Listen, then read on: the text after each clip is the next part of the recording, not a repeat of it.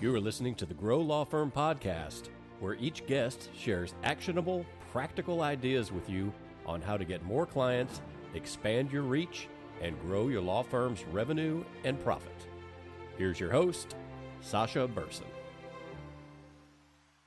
Welcome to the Grow Law Firm podcast. I have an amazing guest here with me today, Dorna Moini. Forgive me if I'm butchering your last name of Gravel.io, which I checked out the platform. I absolutely love what it is that the platform does for lawyers.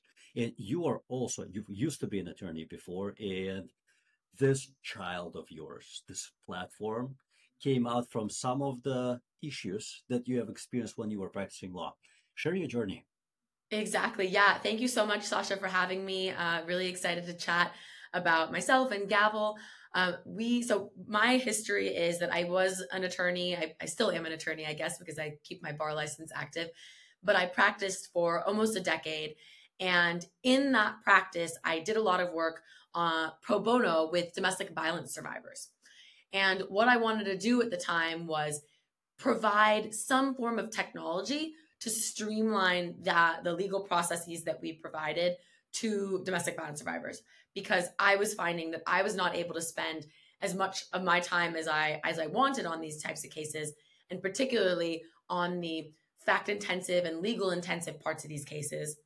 Rather I was spending a lot of my time on the early phases of the case that were rules based and process oriented um, and at the same time we also had a lot of people coming in through the door who wanted to use uh, who wanted to use our legal services and we weren't able to serve them all. So at the time i uh, i was un, you know I, I didn't know how to code and so i got together with a friend of mine who was an engineer and i said hey will you help me build something sort of like turbotax where you can get onto the platform answer questions be routed down different paths generate all the documents that you need at different phases of your case but not for tax obviously for domestic violence law and specifically at the time in california so we uh, we built that, we launched it. We had a bunch of users at at law firms, at legal aid organizations, uh, consumers using the platform. And then what happened was that we started getting all of this inbound interest from other lawyers. And what they were saying is, hey, we would like to build something like what you built for domestic violence survivors in California, but for totally different areas of law and completely different jurisdictions. And so that was uh, for us sort of this aha moment of okay, how can we help lawyers and legal professionals get more access to the customers that they want, the clients that they want to be serving, and serve them in a way that's efficient, but also allows them to scale out their practice. And so that was the that was the base for Gavel. Um, we launched Gavel. Gavel is a platform, a no code platform, meaning you don't need to know anything about coding that allows you to take all of your expertise and turn them into these workflows that you can then interact with with your client. So it includes everything from client intake to document automation to the full client portal to even billing features within the platform that you can use to to to, to grow your law firm, uh, as as the name suggests. You know, what really caught my attention on your website, first time I visited, was I think there's a slogan that goes something like this, and I'll probably butcher it just a little bit, and that is if a process has to be repeated, it can be automated. I have a huge personal peeve whenever I have to do manual work that I know was done before, and yet here I am doing it again, and I know it can be automated. I get this gut wrenching feeling every time that happens, and I'm just like, I am effing wasting time. This drives me crazy. So when I read the slogan, I'm like, amazing just so absolutely true. amazing, right?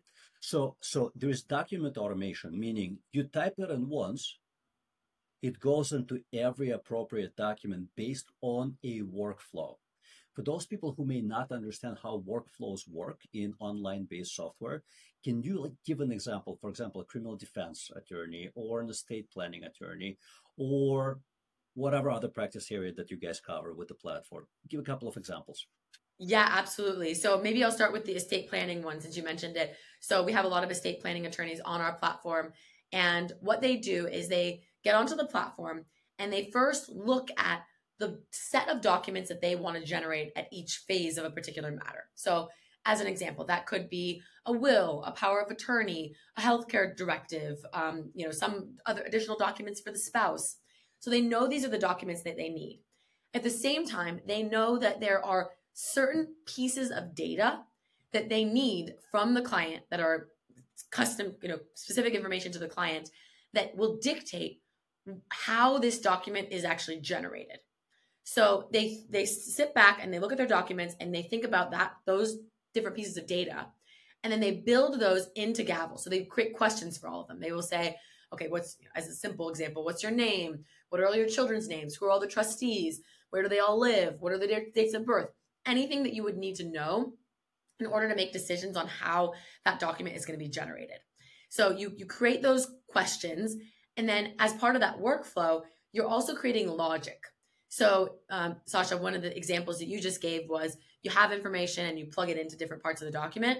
So definitely that is that is the base and most simple version of of automation and document automation, but it goes so much deeper than that. If you can take a part of your document and place an if this, then that type of rule to it, then you can automate it. So even if that if that rule is very very long, so for example, you might say if the person has more than three children and more than two of them are minors and they live in California and they're in this specific county, then I want to put this particular clause in my document. Um, that's that's that's that's all logic that you would build out inside of Gavel. So it consists of that client intake, uh, which could be could be completed by your own team or could be completed by your client.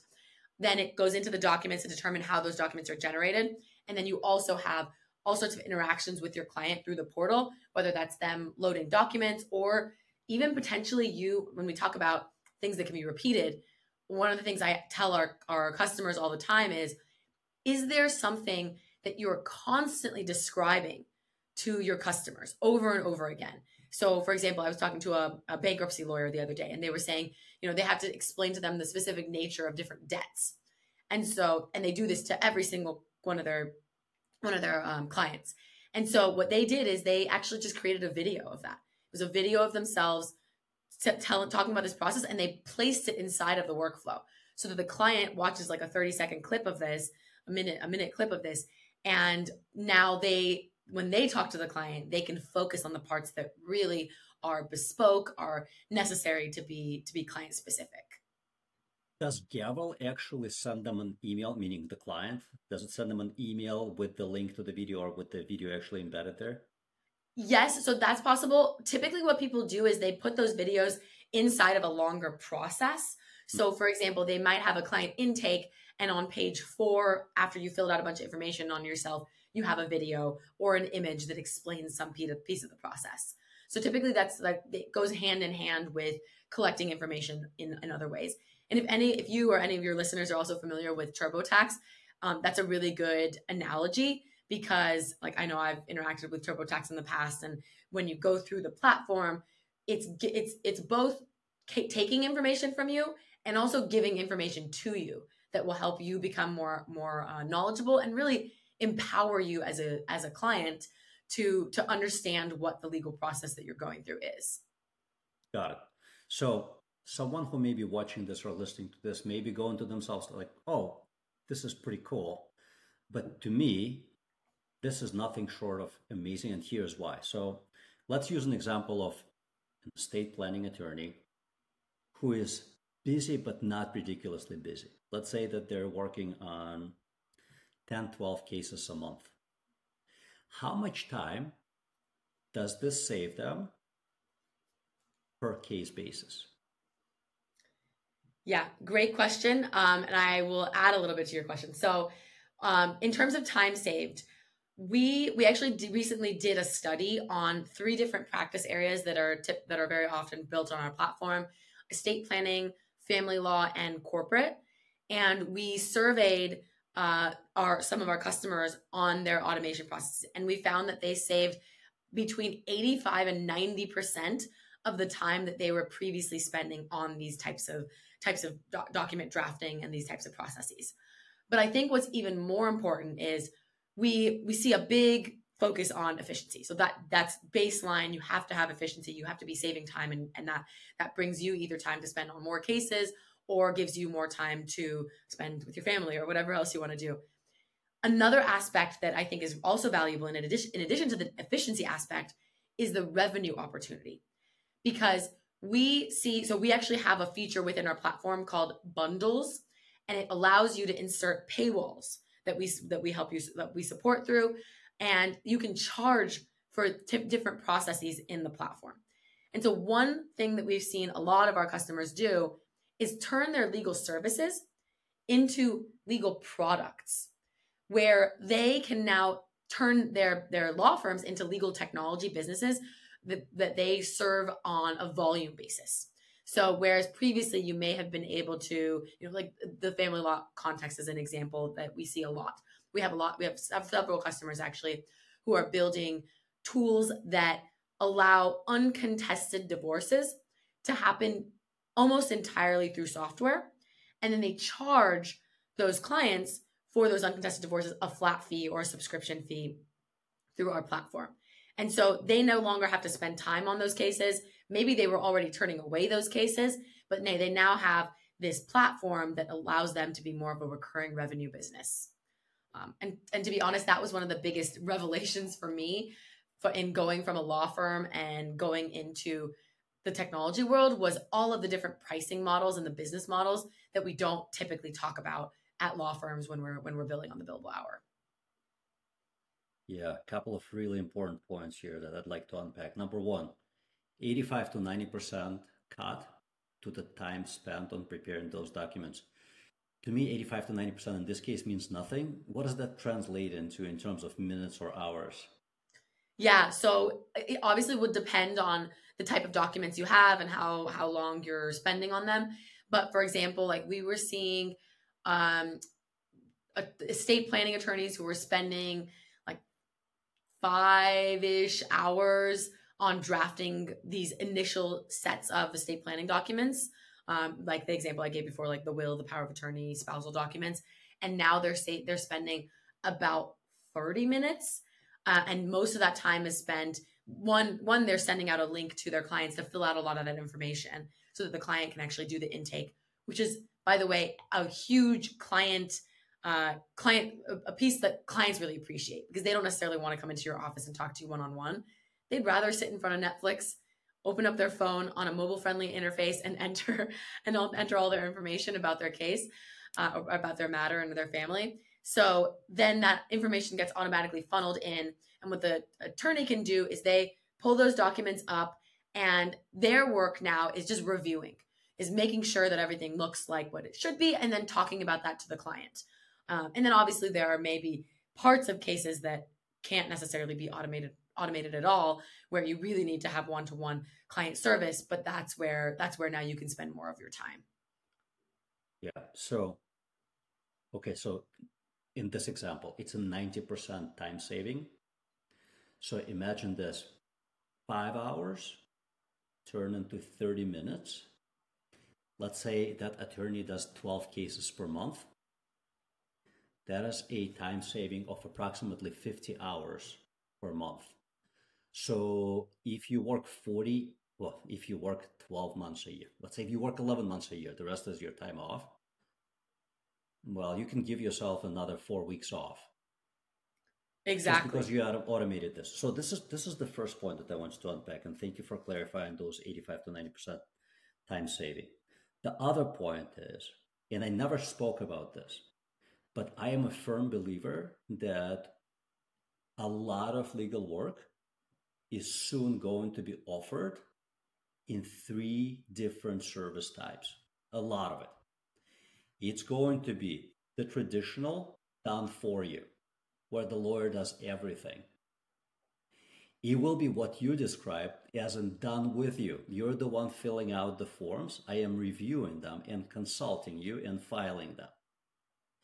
And, and I'm not talking about LegalZoom, I'm talking about next level. It's DIY, do it yourself. A lot of simple things with the advancement of AI, and this is kind of AI ish type of platform because there are workflows that are automated, right? there will be clients who will come and say like i don't want to pay for done for me I think this is simple enough where I fill everything out and you do it with me. And I will not pay you the full fee. And in, if if you have a natural tendency when you hear this to resist this, I think this change is going to happen. It's already happening, whether you like it or not.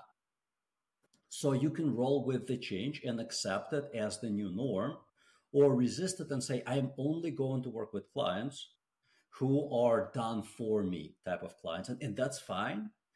Just be mindful of that as the years roll by, or maybe in this case, as quarters roll by, as things evolve very rapidly, you may start getting left behind, as in your revenues will start shrinking. And it may be okay because you're busy as is, and now you will take on less clients, but you will continue to make decent money. But if you want to grow, and often enough, if you want to sustain at the current revenue level, you will have to match the market's expectation, which again could be done for you, done with you, or do it yourself. So I think Gravel, and I didn't know this about Gravel, Gravel will allow you to match those models because of this automation that it offers. So that's really amazing stuff. Absolutely. And actually, one thing I, I completely agree with you on those three pillars of, of legal service delivery. And one thing I'll maybe even add to that is I think there's also a big place that we're seeing in the market for a combination of two and three, which is that you have these types of legal products that maybe are partially DIY, but then require a little bit of attorney assistance within the different phases of the case. So one example of this that we that we see often is um, well, we see this in, in a few areas. I'll give two examples. One is within family law. You may have documents that can be generated for you as the client, and you can take those to the court and you can go ahead and go ahead and file them and you take that phase. But then maybe you need a little bit of advice and counsel. So you come back to the attorney and you say, hey, will you, in between these different phases of my case, provide me two, three, four hours of just sit down and and and work with me through what what my strategy is. Um, another example that we see quite often is attorneys who are building forms sites, uh, meaning, for example, you might be an, an employment attorney and you provide a lot of litigation, employment litigation to your clients, but you also very often get clients coming to you for employment transactional documents that are that are more standard. So like offer letters, separation agreements, um, even arbitration agreements with all the law that that changes on a, on a frequent basis. So you provide them a form site. And we see we've seen a lot of our customers do this through Gavel. And what you what they do is they can access it on anything that is more simple. So if it's a simple termination, they can access the system, process the separate the separation agreement, and provide it to their to their um, employees or to their clients. But if it's something more complex, so for example, we saw we've seen people flag things like if someone is of a protected class and they've made a bunch of complaints about that recently, then you might need to actually come back to the attorney and talk one on one through this process. So there's a, I think there's a big role also for this hybrid model of combining those two. Yeah, makes sense. You know, last year when ChatGPT roll, rolled out, really rolled out in a big way, it was GPT-3 at the time there was a lot of talk in the legal industry about, oh my God, this thing is going to crush us. And so many of us are going to be out of work. But I really think as I listen to you, what is much more likely to happen is that those who adapt to change quickly will replace those who don't. So it's going to be an attorney who implements all these things, who is going to replace three, four, five other attorneys, it's not the AI that's going to replace them. It's just you adapt to the change, you can get more business. And in this business, it is a zero sum game.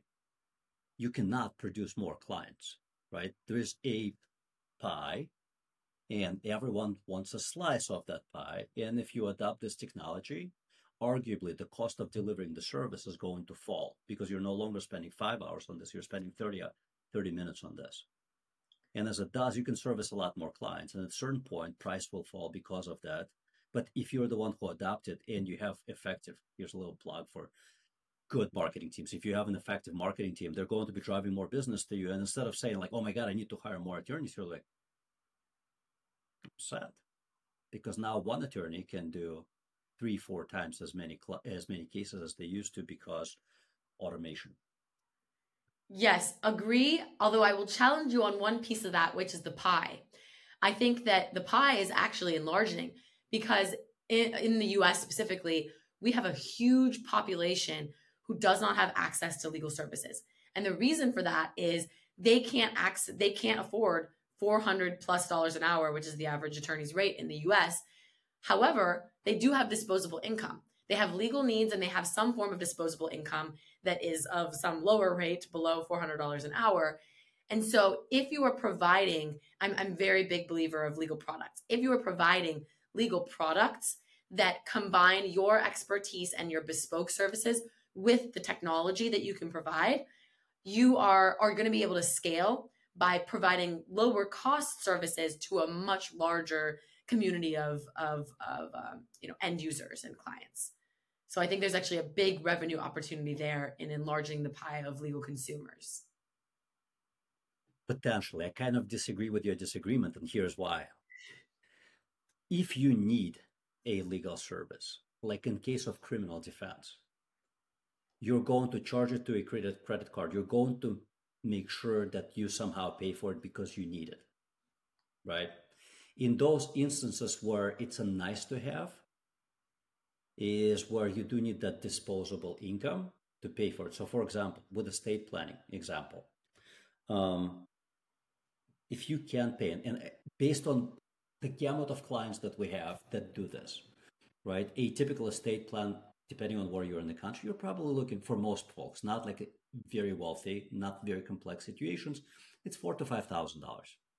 But I think most people can afford to spend four to five thousand dollars if they actually have something to divvy up once they're gone, right? And those who cannot afford to do it, they probably do not have very much left to divvy up. So I'm not sure about enlarging the pie. I think that the pie is growing with population growth, but also the number of attorneys has been growing for some time. So I think that just by being more efficient you, if you are a law firm owner and you're listening to this, you as a law firm owner will be able to dedicate more of the mental space to thinking about how to get more clients, how to generate more revenue, and how to make yourself more profitable. That's how you can enlarge your slice of the pie. And those who are not thinking progressively in the sense, I'm not talking about politically, but progressively in the sense of implementing technology, their slice of the pie is going to continue to erode. It's just going to get smaller and smaller and smaller and there are some people who are thinking, who are talking about major, major changes in the legal industry in the next five to 10 years. They're probably coming. So if you kind of bury your hand, head in the sand and think that it will not affect you,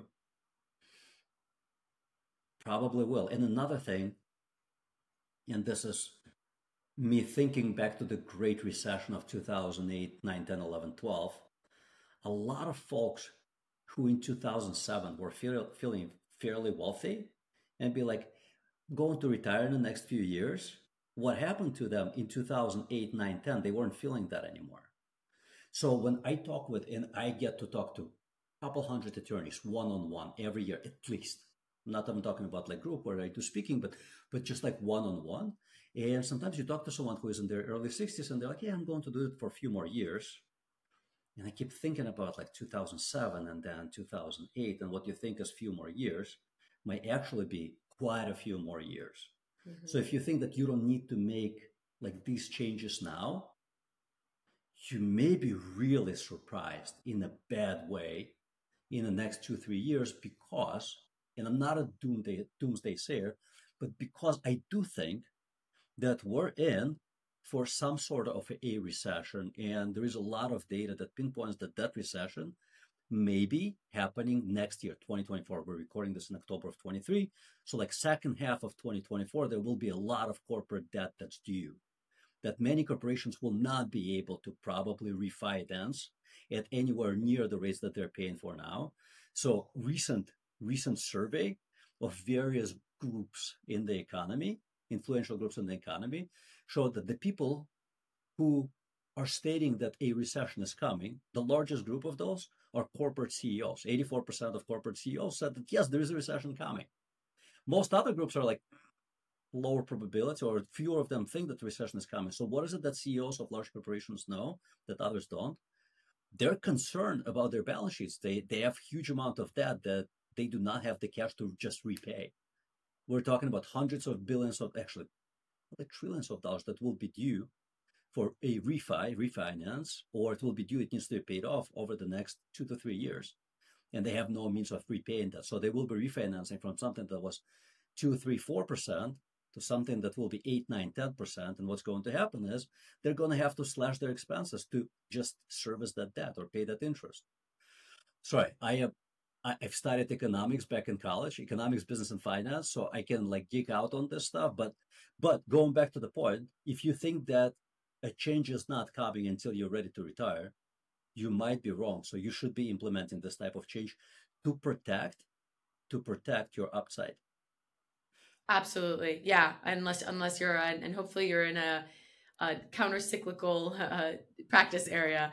But yeah, I completely agree. And and in fact, I would say that even if you do decide that you want to retire, if you set up a system that is going to continue to operate without you, it'll be easier to sell your practice, to have it continue running without you, to have you go part time. It gives you so mm-hmm. many more options and opportunities once you reach that stage where you decide you don't necessarily want to practice in exactly the same way that you were before. And that, I think yeah. that applies across the board, whether you're whether you're planning on retiring or whether you just decided you want to have a, spend a little more time with your kids and um, cut your hours by by a little bit more time. Yeah, I'm so thrilled that you brought up it the point that it would be a little bit easier to sell your practice. I don't think it would be a little bit easier. I think it would be a lot easier to sell your practice at a higher valuation because if I was in the market to buy a law firm, and I really think that a lot of states are going to deregulate the industry and allow non-lawyers to acquire law firms. It already happened in one state, I think Colorado. I think Arizona is well on its way, and it's going to fall like a house of cards. Like everyone's going to adopt this because arguably you can buy any other business without having a professional license. Like, why can't you buy a law firm as long as you're not actually practicing law and you hire a bunch of lawyers? Like it used to be that you couldn't buy a dental practice. Now a lot of dental practices are part of networks that were buy that were bought by private equity funds. So I'm thinking if you adopt this change and your competitor doesn't adopt this change, and I am a potential acquirer and I'm looking at two offers, for this law firm, it takes five hours to produce this set of documents. And for this law firm, it takes 30 minutes to produce this set of documents. And you guys are charging arguably similar amount of dollars. Your profit margins are so different. This thing is going to be so much more valuable than this thing. Mm-hmm. Very true. Yeah. There are so many aspects that it helps you today, tomorrow, and beyond by by thinking about how you can improve those processes sooner, sooner rather than later. Yeah. Your pricing, and I haven't really examined it, but your pricing is fairly modest for access to the system and utilization, correct? Yes, absolutely. Yeah, we are. We have a lot of small and mid-sized firms on our platform, and so we really want to make sure that we're affordable. And it really goes back to the same pricing model that that a lot of our customers are using when they're turning their legal services into legal products, which is that you you have a volume-based practice, but you make it affordable to more more folks. Yeah. So let's say we're going to keep rolling with that example where an estate planning attorney can save roughly 50 hours a month and they work 11 months a year. So that's 550 hours a year. What does it cost them to have access to this platform and use this platform for a year? Yeah, so our our platform starts at $99 a month if you want to go month to month or $83 a month if you go on the annual plan. And then it just goes up up on based on how many users you have how many whether you want certain features like if you want to completely white label your platform um, you can add billing features into the platform meaning you actually charge your customers through our platform. So we actually super transparent about our pricing. It's at if people go to gavel.io g-a-v-e-l.io slash pricing they all of the information is there we also have really awesome customer support. So with that pricing comes free unlimited assistance from our team on anything that you might need, whether it's just strategizing about what to build uh, or whether it's actually kind of walking you through exactly how you're going to to put this into action for your for your specific firm.